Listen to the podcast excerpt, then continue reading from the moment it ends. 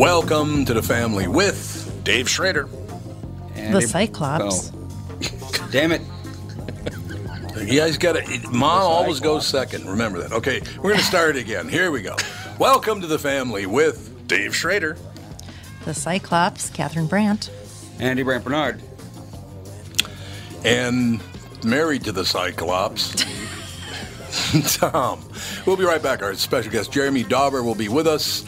The book, American Comics, A History, the sweeping story of cartoons, comic strips, and graphic novels, and their hold on the American imagination. Jeremy Dauber will join us right after this with the family. Michael Bryant, Brad Sean Bryant, what's the latest? Uh, we're just trying to represent people who've been injured through no fault of their own. We're trying to talk to them before they talk to an adjuster or before they take a settlement that isn't something they should get based upon their injuries. How many people are out there in different, not in the law business, that love to run around scaring people before you even get to them? Well, adjusters want to settle cases and Right. they want to close files. So, based upon that, they do what they have to. Um, I think there's a lot of circumstances where they probably act as attorneys where they're not attorneys and they try to explain people's rights or they give them a certain view that if they look at it, and what I always say is this if the adjuster really truly thinks the offer they made makes sense, they'd have them come see us, you know? And that's exactly my question is you have to understand who has the best your best interest in mind, correct? Well, you want to know what your rights are. You know, whether Yep, or not you yep. decide you're going to hire us or not, that's a choice. It's a free consultation, and you want to understand what your all your rights are and what coverages you have. And plus the fact I hang out with you, so you got to be a good guy if I'm hanging out with you. Eh, maybe. okay. Ladies and gentlemen, Michael Bryant, Bradshaw, and Bryant. Tommy, I never believed it until now, but apparently you're a pretty big deal. Was there ever a question in your mind? Well, you might say I was a doubting Thomas. See what I did there? Yes, how incredibly clever. Anyway, what's your point? Well, last month I was trying to find you a car to replace the Mafia Mobile and suggested leasing a Nissan Altima as it was impossible to find your first choice. I love that Altima, and I'm actually looking forward to checking out the all-wheel drive as soon as it snows. Well, apparently someone at Nissan was listening to us, and at this month at Coon Rapids Nissan and Burnsville Nissan, we can offer short-term 18-month leases. That's actually pretty smart. By then, the chip shortage will be over, right? Man, I hope so. The only chip shortage I want to hear about is Bilski dumping one into the bunker. By the way, for the first time ever, Coon Rapids Nissan was number one in the state and Burnsville was number two. Your Altima was actually one of the cars that put JLo on top. To learn more about short-term leasing, stop into Burnsville Nissan or Coon Rapids Nissan.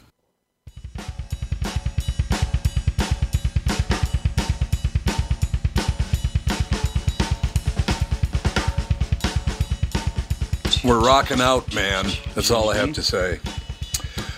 We are back. Let me know when uh, Mr. Dauber's ready to go, if you would, Andy. He is ready to go. Marvelous comics have conquered America from our multiplexes where Marvel and DC movies reign supreme to our television screens where comics based shows like Walking Dead have become amongst the most popular in cable history to convention halls, bestseller lists, Pulitzer Prize winning titles, and MacArthur Fellowship recipients. Comics shape American culture in ways high and low, superficial and deeply profound. Jeremy Dauber, how are you, sir? Hi, how are you? It's so great to be on the show. Well, it's nice to have you on the show. I can I can start out because I'm sure that every time you appear somewhere, people are thinking about their childhood and all the rest of it. And I was a huge fan of Richie Rich, but I never became a billionaire. What the hell is that all about, Jeremy? Well, you know, you have you have great taste. Uh, Richie Rich is just was one of my childhood favorites as well. Love it. I'm sorry it didn't work out for either of us, but uh, you know, hopefully, if I sell about, hopefully, if you help me sell about 10 billion books, then uh, then maybe it'll work out. You know, uh, no, I uh, you know one of the things I love about um, this book, uh, you know, is that everybody has some connection to comics in one way Sure. or another. And it's been really a pleasure to talk about it with people uh, in all sorts of different ways. Yeah, no question about it. Whether it be the Superman comics, which were man, some of those go for huge amounts of money now, and Archie and Veronica. Archie and Veronica. Oh, absolutely, Betty and Veronica. Or? Yeah. What was the name of that comic book? Yeah, that was Archie, but Archie, yeah. Was it just Archie? Okay. No, there were about 20 different Archie branded yes, comic there books. were, Yeah. Yes, that's true. I suppose that is true, yeah. The sweeping story of cartoons, comic strips, and graphic novels and their hold on the American imagination. Yeah, I it, I did. Now, Jeremy, did you see this as you point out in the in the pre-sell? Did you see the Marvel and DC and the Walking Dead and the? Uh, you go down the list. Did you see stories like that taking over basically the universe? My God, they're everywhere. Well, you know, it was funny because I was. You're absolutely right. They they really are everywhere. And just increasingly, if you were like like like us, if you were a comics fan from way back, to see some of these stories then playing themselves out, you know, on the small screen, on the big screen, you know, with just all of Hollywood's top talent, all of this kind of attention sort of being on it. That was amazing. Uh, There was another amazing story that I wanted to, you know, that, that as you were saying, uh, I wanted to tell too, which was when we were kids. If you had said, you know, your schools were going to be teaching graphic novels, your elementary schools, they're going to be in every public library, they're going to be winning, you know, you wouldn't have believed it. That would have been, Right, uh, you know, right. too good to be true. So, and those were both part of that same story, and I wanted to tell both parts of that together. Um, and so that was sort of part of what brought me to the book. You know, it's so amazing looking back, and I never realized. Jeremy, you just made me realize things about my life that I've never realized. But uh, I had a fascination with Beetle Bailey when I was a little kid, and, and I never knew why. Looking back, though, it was the Vietnam era. So naturally, I had an interest in the United States Army. Yeah, you had a brother in the war. My brother was United States Marine over in Vietnam, so. And there wasn't a United States Marine comic book, there was just an Army one with Beetle Bailey. So there you go.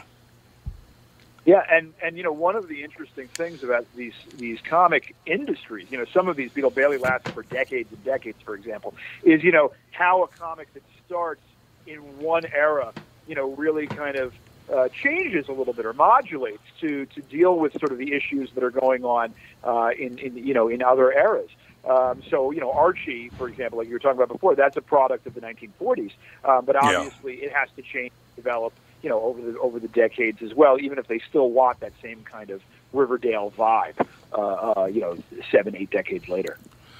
Now, Jeremy, you have to understand, I was only four years old when I'm about to make this reference. I was four years old, and I remember opening the Sunday paper, the newspaper, and going, my God, Blondie Dagwood, or whatever her name was, Bums, Blondie Bumstead, was that her name? Bumstead, yep. I went, my God, is she pretty?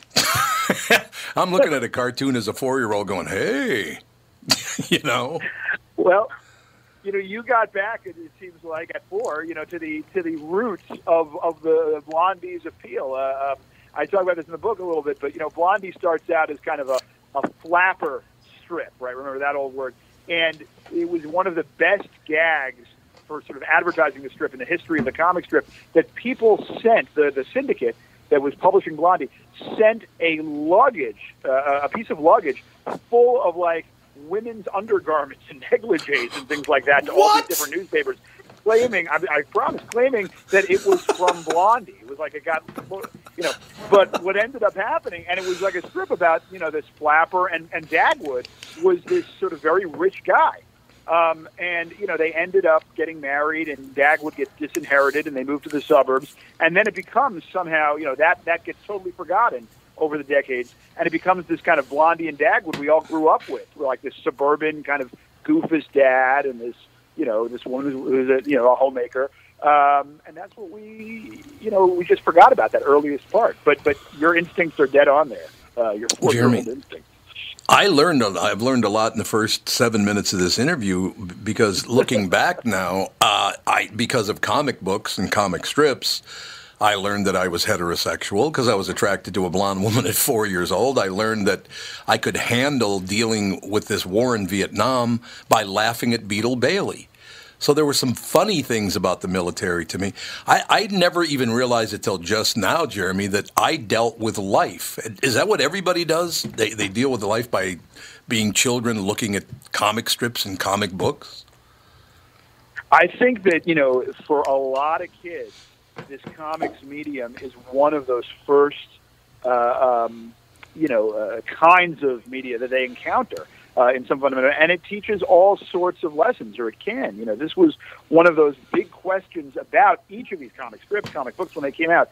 Is this teaching lessons about, let's say, fair play and being on the right side and sort of standing up for justice and truth and you know the American way or what have you, or is it saying you know, like these comics. Oh, you're going to get into mischief. You're going to cause problems. You know, you're No, going to be sort of a right. you know Katzenjammer Kid. Um, and uh, you know, this was one of the reasons why these media sort of were a little bit controversial uh, when they came out and at different points. But but nobody on either side of the issue disagrees that they're profoundly shaping uh, and educational. There's no question about that. Everyone agreed with that. So you're 100 percent right. Yeah, Jeremy. I, see, and I never even recognized that in my own brain that I did consider comic books and comic strips to be educational because I all every Sunday, and whenever a new uh, issue would come out, I would go to Hermes, which was a what do they call those back in the day? They were they're they're not. Uh, you know those little stores. They were kind of general stores, I guess. Okay, 5 Uh-huh. times. Hermes, the five and dime or general store. I would go down there, and I and I never realized that's how I, part in part, dealt with life by looking at things like that. That's that's what what. Do you know what the very first cartoon was? I have no idea. Mickey Mouse. Well, you know, I mean, it, it depends how far you go back in America and in the world because there's some sort of definition. But you know, you could say, you know, you remember we all learned about this in sort of elementary school that that uh, you know colonial era, the time of the Revolutionary War, that snake that's cut into pieces, you know, that says "join or die." Uh, you know, this sort of uh, recruiting poster for the colonists in the Revolutionary War. That was a comic. Paul Revere drew a Yeah. comic. I mean, you know, you have these crazy things. But we really think about this in some ways um, from these comics that appeared in these magazines around the time of the Civil War uh, in a lot of ways. And that that's this guy, Thomas Nast, who was sort of one of the most famous political cartoonists in American history, still extremely influential to this day. Um, so maybe that's a good place to start the story. But then it gets to this kind of newspaper comic that you were talking about sort of growing up with, like we all grew up with. And that's really around the turn of the 20th century. That's, that's That's where so our story amazing. really takes off. You know, another thing I, I learned just now by reading uh, your bio is that I have a lot in common with a Columbia professor. I didn't even I never knew that, Jeremy. Now I know. There you go. There you go. Yeah. It's, it's great. I mean, clearly we have a, and you know, one of the things also that you were saying before that we have in common is, I mean, and this is, you know, places us in a particular time, right, of going to get our comics at a drug or a general store, like you were saying, as opposed Yeah. to a comic shop or, Right. you know, the, or, or Barnes and Noble, um, you know, uh, you know, in a hardcover. That was, you know, that was a very particular, you know, era of, of what the comic book business was. It was sort of a, a, a mom and pop shop uh, and newsstand trade. Um, you know, and, and part of the story I tell in the book is, you know, how where you get your comics changes and what that means to the kinds of comics that can be made. You know, Jeremy, I look, or do I have to call you Professor Dauber now? That I know you're a Oh, Columbia no, Jer- professor. Jeremy's good. Jeremy's Jeremy's good. I maybe I'm, I guess, uh, you know, jumping a little ahead here, or jumping too far, but all these things are spinning through my head now. Looking back and reading comics when I was a kid, it seems to me that yeah, not only husbands and wives dealt with one another and this, that, and the other thing, but the first black characters that I can remember were in comic books. I do remember that, Well, you know- especially the, the little kid in Charlie Brown. That's absolutely right. I mean, you know, and in fact, you know, you were talking about Beetle Bailey before, um, Yeah. and it was interesting. Mort Walker, you know, introduces uh, Lieutenant uh, Flip. Uh, uh, um, Right. He does that, Yep. you know, because he has this meeting with these uh, these black soldiers. Uh, no, excuse me. He has these meeting at Ebony Magazine. Excuse me. Um, and they say to him, you know, you are you are telling a story about you know the army, um, and and you really in the Vietnam era, and you're really not representing sort of the demographics of what the army looks like. And Mort Walker said, you know, you're absolutely right. Um, I have to introduce a character that represents that side of it too, and thus this new character was born. And really, as you say, I think introduces a new kind of representation to a wide swath of comics reading kids and comics reading public, and that's going on in Peanuts as well. Um, Sure. You know, Charles Yeah. Schulz does it response to uh, uh, some correspondence from from fans saying, you know, we'd like to see a black character. Uh, you know, that that dynamic is really important between sort of artist and audience. Jeremy, I do remember Flip talking to uh, the Colonel, and this is a hundred years ago, maybe I don't know. It was a long time ago, but he's talking to him, and Flip's in a bad mood. He's just not feeling well, or he just he's just not in a great mood, or it's not crabby, but he's just not in a good mood, right? And they're talking, and at the very end, the last frame, the colonel looks at Flip, a black soldier, and says, Why are you in such a black mood? And Flip looks at what would be the camera. In other words, he's in the cartoon looking out at you like, Does he realize what he just said? I mean, even as a little kid, I knew that. that very educational, I thought. Absolutely. Absolutely, absolutely, and I think that that gets you know not only is it sort of teaching lessons, um, but it gets to that wonderful interplay that comics does so well between text and image. You know, that's Yeah, a kind yep. of joke that it's kind of hard to do on paper in any other kind of medium. I mean, you could kind of do, you could do it on TV, the, but it, it sort of predates that kind of thing at the office, right? You could almost see uh, Steve Carell uh, doing something like that. Uh, Yeah. in the office, uh, but but you know this predates that by decades, obviously, right in the comics. Jeremy, do you remember the one that really caught your attention? It was was there a comic that the, the first one that ever caught your attention? You went, man, this is amazing. You know, uh, I, I think I'm a, I'm a little younger than you. Um, and the one that I remember just sort of tearing down the Sunday paper to get to, uh, you know, was Calvin and Hobbes. Oh Uh, God, that yes. was, Andy. you know, Yeah, I grew up with Calvin and Hobbes. I was very, very upset when it uh, the run ended. Yep, you wanted to write Yeah. a letter. Yeah, I, okay, I couldn't have been more than what, like ten years old when it ended. When did Calvin and Hobbes end? His cat's named Uh, Yeah, yeah, it ended after. I was lucky enough that it ended. I don't remember the exact date, but it, it, it ended after I uh, uh, was a little older, so I could sort of handle the loss a little bit, but but not really. 95. You know, it was such a what ninety five. yep. Yeah. So, yeah, I was yes, I was already in college. Um, but it, you know, it was such a, as they would say in the movies, right? Such a four quadrant strip. I mean, it really Mhm. just appealed to children, to adults, everybody. And you know, it was, uh, you know, you don't normally get. Uh, God gave Watterson with both hands. You know, um, just a tremendous artist, and also just one of the most brilliant comedians uh, of his or maybe any generation. Um, just what a talent. And he's also never relinquished creative control over those characters, even Right. once. I don't think he's never syndicated it in. Uh, uh, well, not syndicated, but you Yeah. know, he's never had other authors continue it. He's never made a movie, a TV show, anything. It's just ten years of the comic, and that's what you get. He never did any Wasn't- marketing of the of the items either. They never so. sold toys. There's the ones that you see out there, from my understanding, are all uh, Yeah. illegal. I think so. Wasn't yeah. he angry because they reduced the size of the frames or something, and that's why he said goodbye? Oh, really? I think that. I think You're- that's, you're, you're exactly right. That Mm-hmm. one of the things that he was very angry about was an effort uh, to kind of reduce, uh, uh, um, you know, you know, his size. That was something that uh, that people continued to do um, in the comics in the newspaper business to reduce the size of the strips. Mm-hmm. And there's a real plausible argument to be made that it really, uh, you know, killed off certain kinds of strips uh, that really depended on sort of beautiful art. And Watterson was very against it when he could. He sort of used his contracts to try and you know fight against it. But uh, I think you know he felt that in some ways the the writing was on the wall. Um, but you know he gave us a great run. Um, and, and my kids, I have little kids of my own, and they are looking over these book collections, and they still, you know, I hear giggling coming from the other room, and I know they're looking at Calvin and Hobbes. That's such a great. You know, Jeremy, what's really kind of sad is when I go out to the curb now to pick up our newspaper, the Star Tribune or the Pioneer Press in Minneapolis and St. Paul, it's about the size of a napkin now. Uh, and that was the big deal for me is going out and getting the newspaper as a little kid and reading the comics section. They're, kids don't read the comic section anymore, do they? They watch television. That's what they do, correct? Well, I, I think you're absolutely right that uh, you know the, the days of newspapers, of print newspapers, are really you know they're, they're over in a lot of fundamental ways, and that's very Yes. sad to those of us who grew up. You know, I don't necessarily think that that means the end of kids reading comics on sort of a regular replenishing medium. They're just doing it sort of on screens. Um, there are comic places like Webtoons.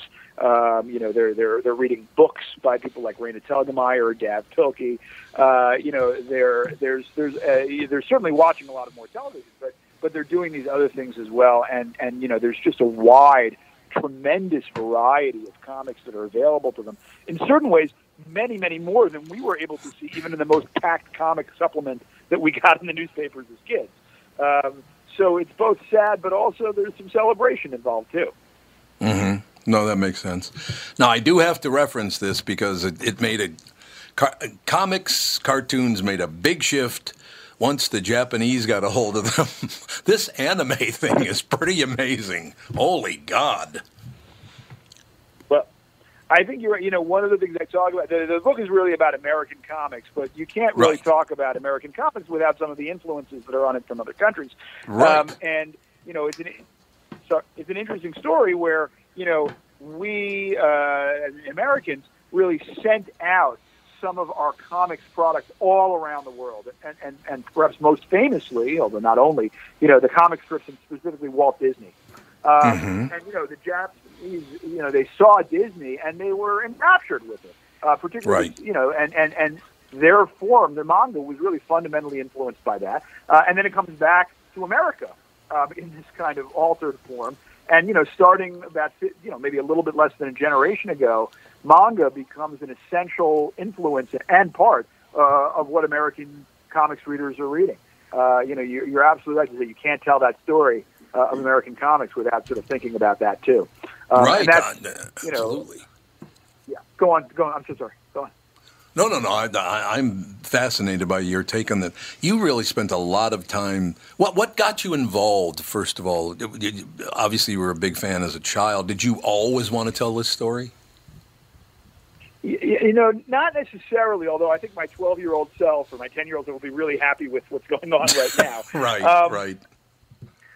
But but you know, I really you know I, I I read a lot of comics as a kid. Um, you know, mostly as we're saying, sort of comic strips, then superhero comics.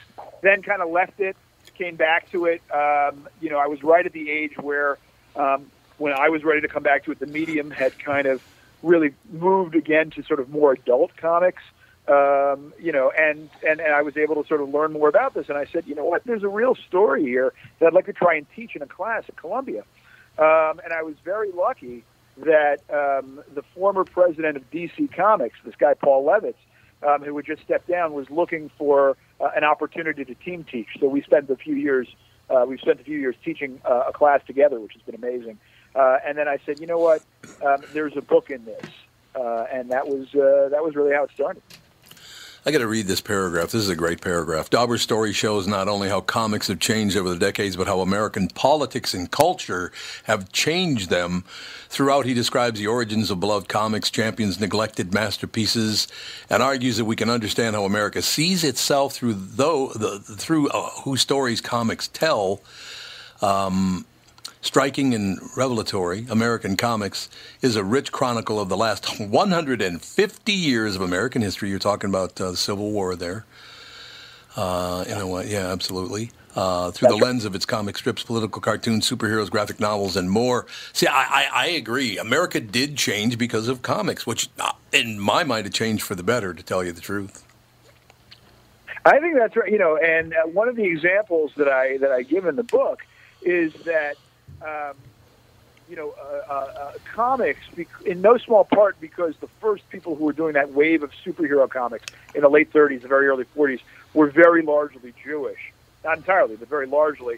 They were more attuned to Hitler's menace than you know some parts of the rest of the United States. There's a lot of pro-isolationist sentiment in the United States, and I think that you know Captain America, for example, comes out before Pearl Harbor um, with that first cover of smacking Hitler on the jaw, um, and I really think that that helped. Yeah, you know, so I really think that helped get America, you know, ready to, to enter the war, uh, which you know was an unambiguously good thing uh, to fight the Nazis.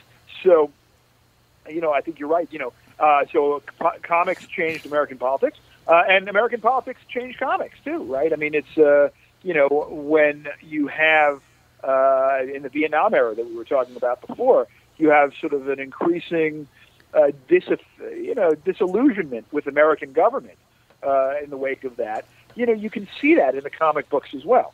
Um, they become much less sort of uh, you know explicitly pro American government, uh, in, you know, in a certain kind of way. Many of them. So it's a very interesting story, and you know, I, I hope I do justice to it in the book. So Jeremy, I got a very tough question for you, one that I could not answer in any way, shape, or form. So, how did we get from laughing at comics politically to the cancel culture we have today? What the hell happened, Jeremy? Man.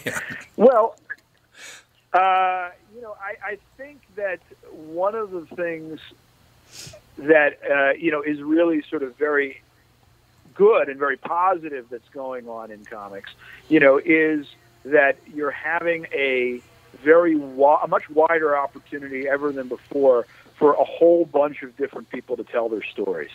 Um, and you know, I, I, some of that has to do with technological factors.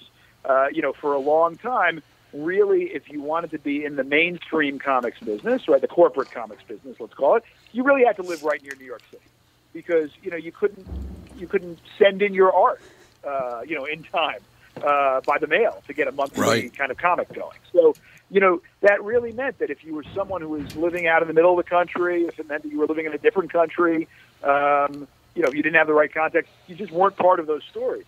Um, and people, as they always do, tend to work with people who they know, um, and that really closed things off. Nowadays, you know, with the internet, if you, whoever you are, if you put something on uh, the internet and you get, you know, 15 million people liking it, which is not impossible these days, you, people are going to, you know, the companies are going to pay attention to that, right? they're going to, they're going to say maybe we can use this, um, and so you have this sort of much wider kind of uh, opportunity of representing story. And, and as a fan of story, you know, I think that's tremendous, right? You get these, like you were saying with Flip, right? You get these different perspectives that you know you hadn't thought about, and you learn and you educate. You have different stories, and especially when it comes to, you know, uh, characters that have been in the public uh, eye for 80, 90 years. You know, they've churned through a lot of stories, so it's always nice to have some, some new uh, well springs uh, to, to, to have this. You know, sometimes, well, but one of the reasons that some people come uh, to and have relationships with comics is not because of the only, or not only because of the newness, but also because of the familiar. Um, and, and, and sometimes it's uncomfortable for, for some people when, you know, they have a very set sense of what a character is or what a story should be or is, uh, and, and, and they, they, they have different ones than they expected. Um, and, and that can lead to being upset. Um, you know, I mean, you, you take as an example, uh, having nothing to do with sort of, you know, this is from 30 years ago, um, when DC decided to kill off one of the Robin characters, Batman and Robin. Um, Right. and, and let me tell you, that did not go over uh, very well um, when, they, when they did that. Um, and you know, the, the, and, and the next, but they killed them. So the, the next person comes, the next character comes and makes the argument that the fans do, which is basically saying, you know, Batman needs a Robin. That's just how it goes. Um, Right. You have to take me because Batman needs a Robin. And you know, you want, you can understand in certain ways, uh, you know, that side of the uh, the impulse as well.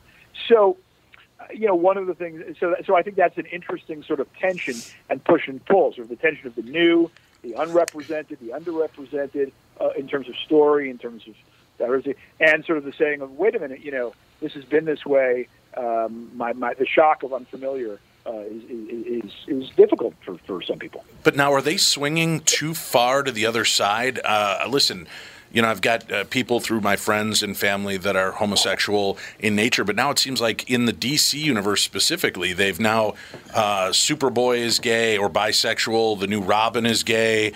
Uh, this character is gay. It's like everybody's coming out of closets now. They feel this need to flip every superhero into a different ethnicity or different sex or sexual preference not necessarily even for a story but just to try to placate people. Do you feel that there's a problem with that? I think that you know, for me, the criterion is always going to be whether or not um, I'm hearing a new story that that is interesting for me, uh, and if it's something that serves you know a, a powerful statement, then then that's fantastic.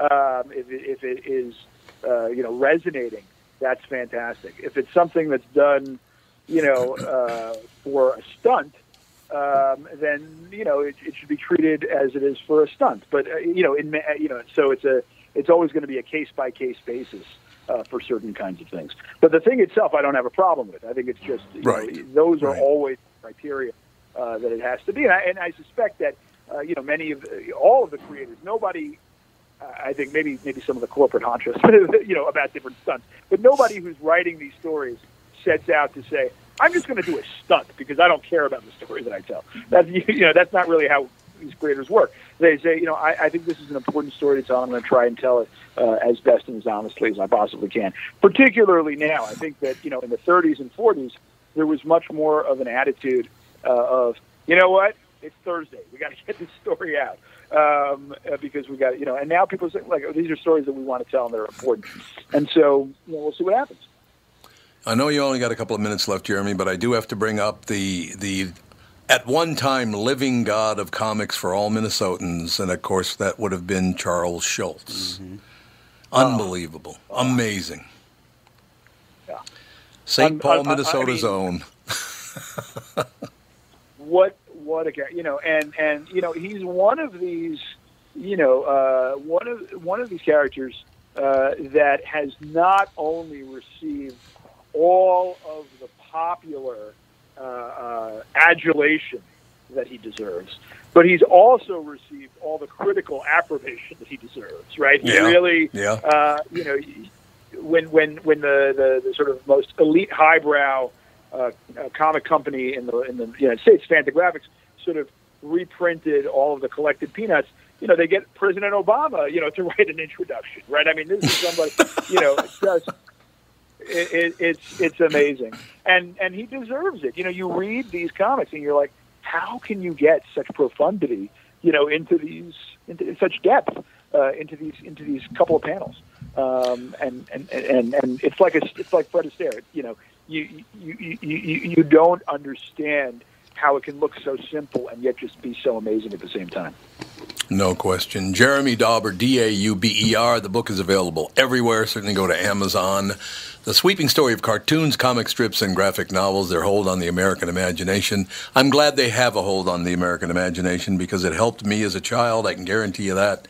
Jeremy, please come back. I'd love to talk more about the the psychology and, and the politics and all of it about about cartoons. I'd love to have that conversation with you.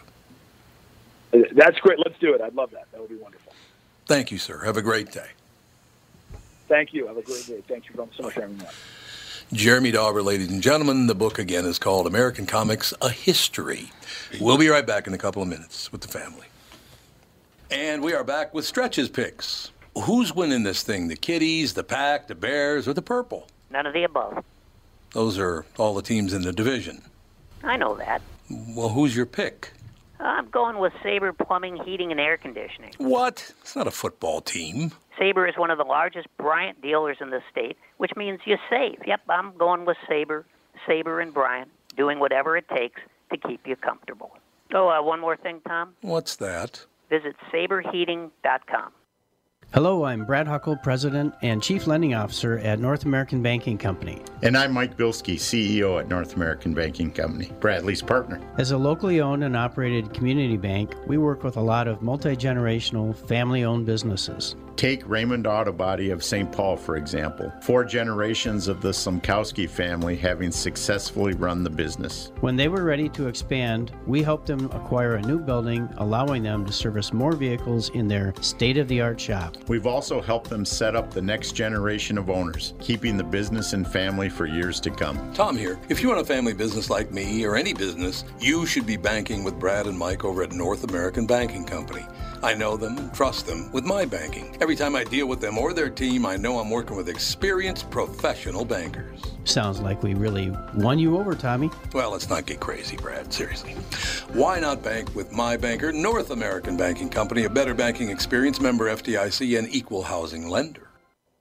Tom here, and I really love my pillow. And now they're offering my pillow towels, 100% USA cotton. You get two bath, two hand, and two washcloths, 60-day money-back guarantee, and right now my pillow towels, originally priced $109.99, now a flash sale, $39.99 with promo code KQRS. This amazing deal is yours by going to the radio listener specials at mypillow.com. Enter promo code KQRS. That's mypillow.com, promo code KQRS.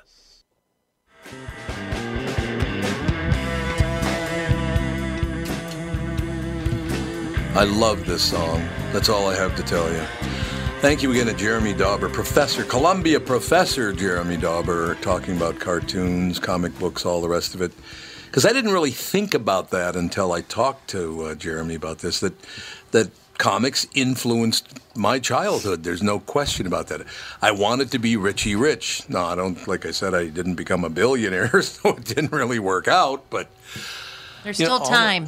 There's still yes. Sounds there's like still quitter time. talk to me. Yeah, you're probably right, ladies and gentlemen. Just You know- invent something huge.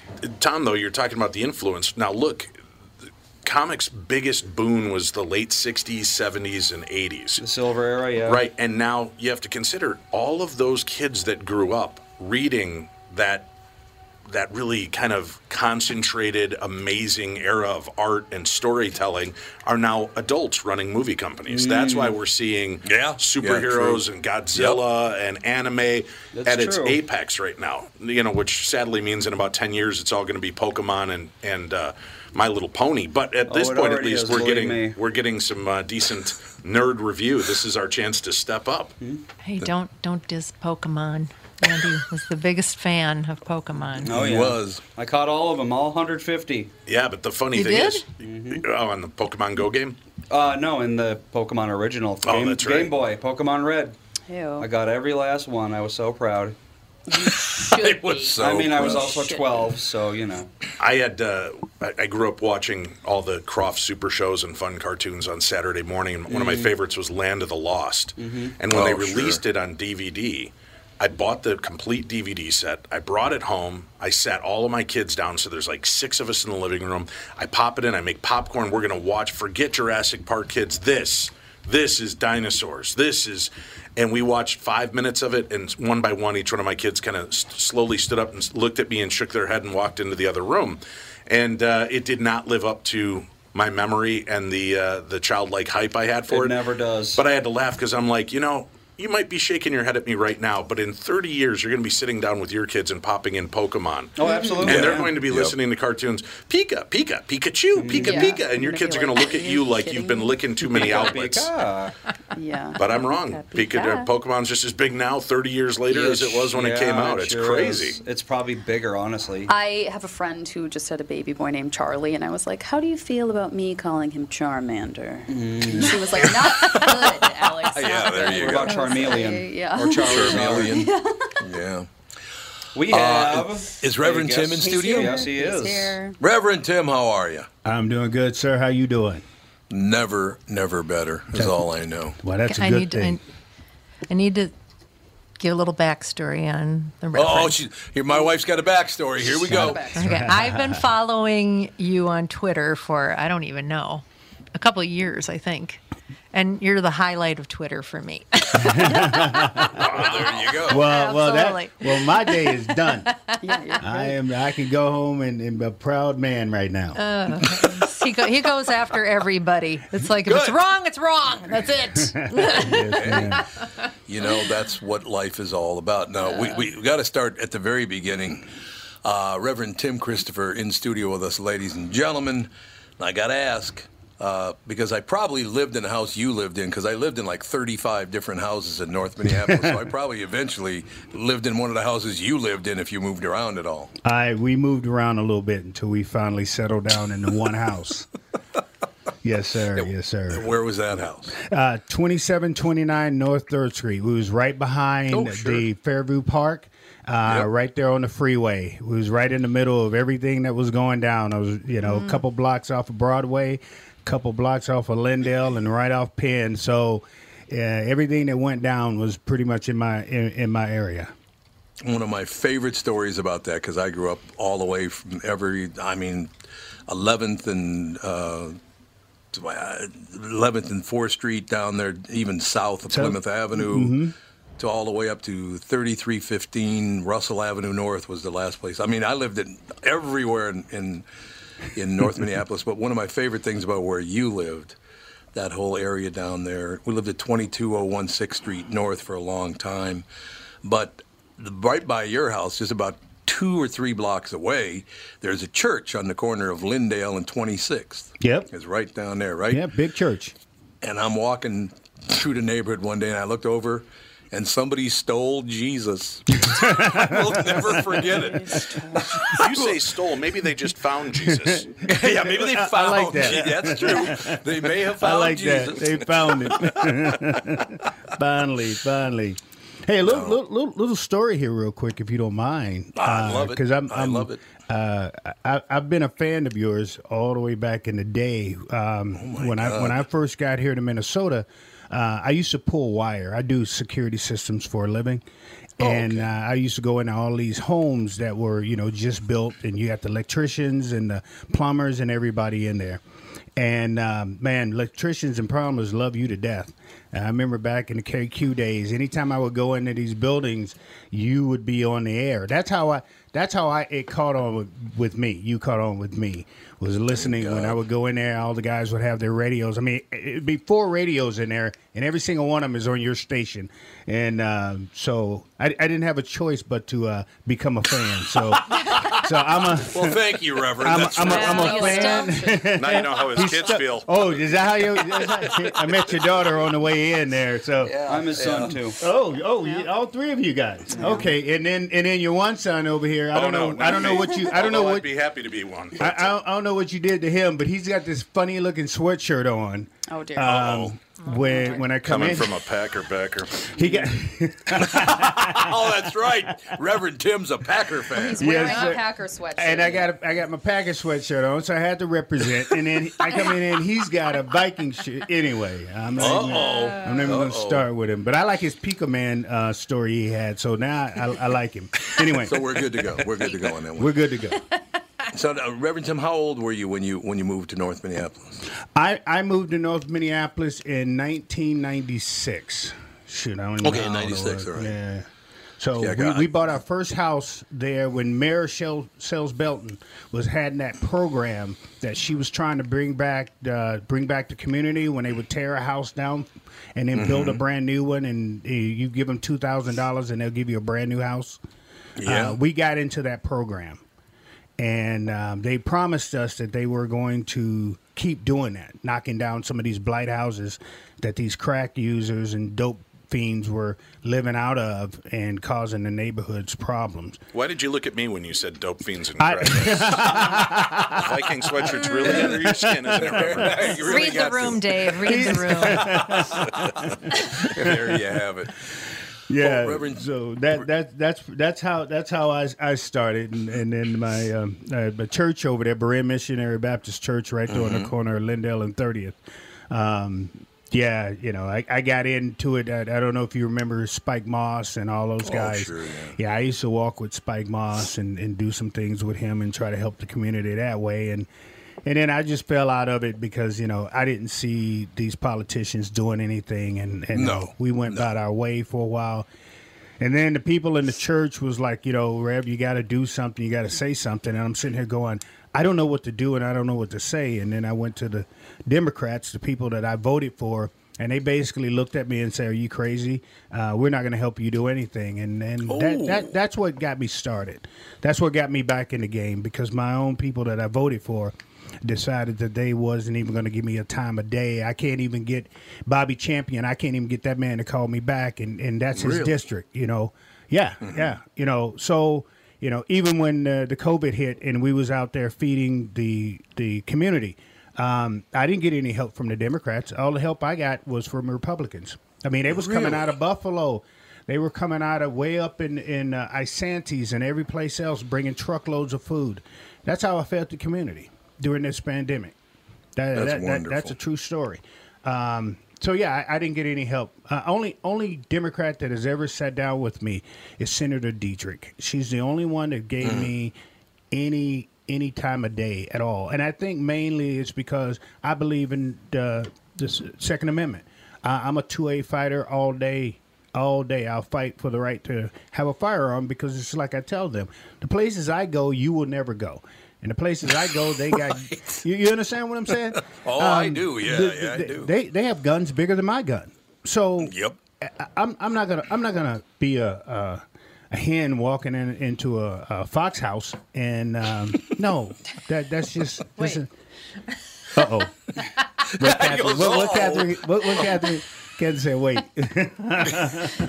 I just I was confused. She's, she's not a problem. I will tell you something, Reverend Tim, and this this might give you a bit of perspective, but but I'm sure you've heard about this before. As a little boy, growing up in North Minneapolis, we moved to North Minneapolis when I was five years old. Over, that was over on 11th and 4th, right? The old St. Joe's Parish, but that was long gone by the time you had moved in there. Mm-hmm. But but as a little boy, starting on 4th and Plymouth, and then growing up all the way through, moving to 33rd and, and Russell, you know, 35 houses later. Oh goodness, 33rd and tell you- Russell, man. I got to tell you, though, Reverend Tim, that walking down Plymouth Avenue back when I was a little boy, there were delis, there were bowling alleys, there were movie theaters, there were drugstores. There were. It was a, a, a thriving, wonderful era, right? Um, but I will never forget this. I was seven years old at the time. We lived at 915, uh, 914 15th. Uh, basically, it was uh, Plymouth and Bryant because there is no no Colfax there. It was, Bryant went right to DuPont. Yep. So uh, so we lived right there at 14th, uh, 14th and, and Bryant, just a block off of Plymouth Avenue. And my mother sent me to the store, the DuPont Cash Market, right there on the corner of DuPont and Plymouth, back when I was a little boy. And I will never forget this, and I'm bringing it up because you're you. I'm standing on the corner, and it's there's a little snow falling because it's just a few days. It might have been just the day before Christmas, actually, the Christmas Eve. And she sent me to the store to get something. And I was standing there on the corner about to cross the street, and this car pulled up, and a man dressed in a suit and a woman wearing a really snazzy, snazzy dress, and they had two little kids in the back seat. And I, I looked at them, and the woman looked at me, and I'll never forget this as long as I live. I'm a seven-year-old boy standing on the corner right there, DuPont and Plymouth. The woman looked back at her children and said, "Lock your doors. We're in N Town." I will never forget that, Reverend Tim. I looked out of my hand like, well, wait a second. Wait a second. wait, wait a second now. But Does but that include was a- me? that was an education for me, Reverend Tim. That that I learned that day that the skin color wasn't the biggest part of, uh, of the deal to them, as it appears to most people in politics now. It was the fact that I was poor. They didn't want to be anywhere near me because I was a poor kid. That's right. And and, and it's a fact. I, I'm I'm glad you said that. I, I'm True. so glad you said that because Well, see you. one of the things that I, I keep preaching and I'm I'm going to keep preaching the same word until people start listening. People don't people people always think that there's only poor black people that lives Right, in North right. Minneapolis, sir. Right. And what they don't realize is this this season, this Christmas season, we helped uh, four um, poor white families. Uh, We gave with the toys that we we furnished for their kids, the clothes that we gave them, but no one ever speaks for them. They don't have a voice, right? Um, They don't. the- You're the right. Poor black people have a, a voice. Just the, the black activists have a voice. Anybody that's down there that has a voice uh, can can speak up. But who's speaking up for the poor white people that are down there? God, you're. I, I love you even more now, Reverend Tim. that is exactly right. And nobody will believe me when I tell them. Thank you. They I- just won't believe it. Sir, I, I say the same thing. I tell people all the time. I I, I, I, I have people on my Twitter page who gets mad at me when when I start talking about white people. And I'm not joking. They they Right. boy No, they, they get they get upset. I can talk about black people all day. I can put them down, call them names, but the minute I start talking about the poor white people, people get upset. And I'm sitting there Yep. going, "Wait a minute. Do they not have a right to have their voices heard by somebody because you're it. not telling the story. The the the the politi- the white politicians are not telling the story. The black Mm-hmm. politicians are not telling the story. The black activists are not telling their story. Who tells their story? Nobody. Well, I'm going to start telling their story whether people like it or not. Because somebody has to do something for them. Somebody because what happens is whatever the black community gets, the crumbs that falls off the table is what the poor white person get. And that's a true story, whether people want to believe it or not, or whether it 100%. hurt their feelings of me saying that. But I'm going to say it because there's a lot of poor white people down there that's going, "Hey, look at us." And I'm sitting there going, "Wait a minute. Why why can't you go to go to one of these people who are always shouting white lives matter?" What? Where, where are those people? Where are the White Lives Matter Yeah, people exactly. to help you out? Yep. I, I don't see them anywhere around. But the minute someone says Black Lives Matter, the White Lives Matter people show up and go, "Oh, well, White Lives Matter too." Okay, then go down there on on Knox and I mean, go down there on Bryant and 20, th- 20 33rd where you was talking about, and go help some of them white people. I ain't seen not one white person down there doing jack for them people. But yet, my foundation furnished the the whole Christmas for a, a whole bunch of them down there. So that's why I tell people if you're gonna get me for saying something about black people, helping black people, building black mm-hmm. people, then get mm-hmm. me for saying something about helping white people. I, I, I, I don't see no color here. The man that raised me, my stepfather, Tom, is as white as you. He's from Boise, Idaho, and he taught me a lot about how to treat just just basically how to treat people, not because of their skin color, because but but because of the way that I treat you the way you treat me. All right? Correct. You call me a dog, I'm gonna call you a dog. And I know people sit there and go, "Well, you're not supposed to say that type of stuff. You're a reverend." I'm a I'm a street reverend, right? I'll take this cross off real quick. So I I, don't- I tell people, do not get this thing crooked. Do not get it crooked. I, I, I'm I'm a I'm a I'm a Peter, and people don't understand when I say that. Uh, this man saw this man saw Jesus do all of these miracles, but yet and still he still drew his sword and pulled and, and cut somebody's ear off right in front of Jesus. That's me. That that that's that that I'm that type of Christian. I'm still got these here tendencies in, inside me that'll come out every once in a while.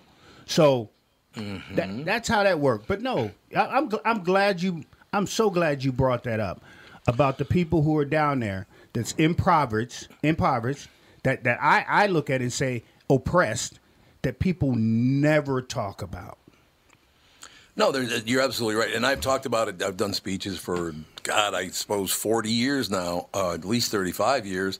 And I tell people, look, there, there is a skin color deal. There's there are people that don't like you because of your skin color. There's no doubt about that. But the number one reason that you're hated is not your skin color, whether it's white, black, or whatever. It's the fact that you're poor. They hate you if you're poor. Mm-hmm. And that's a fact. Mm-hmm. No, that I mean that's just an absolute fact, and I'm glad that I finally met someone who knows what the hell I'm talking about when I say that. Honestly, because people go, "Oh, that's BS. It's no way." And by the way, I just got a text message from someone who said, "Did that woman in the car actually say N Town?" No, she did not. No, she of said the whole N thing. Town. Sounds like a boy oh, band. Yeah, right. yeah, N Town sounds like yeah, it's N Town time Reverend Tim, you got another hour, I hope. No, I'm I'm I'm, he- I'm here for as long as you need me. All right, we're going to take a very quick break, just a few minutes here. We'll be back with Reverend Tim Christopher. I am very excited to have you in studio. And by the way, I am a huge fan and a friend of Joe Soucheray's. I understand you talk to Joe quite often. I, I Yes, think sir. the world of him. He's a great guy. Good people. Really good guy. Good people. Very smart man, too. No doubt. We will be back second hour. Reverend Tim Christopher in studio. This is going to be a barn burner of an episode. I'm just telling you. We'll be back.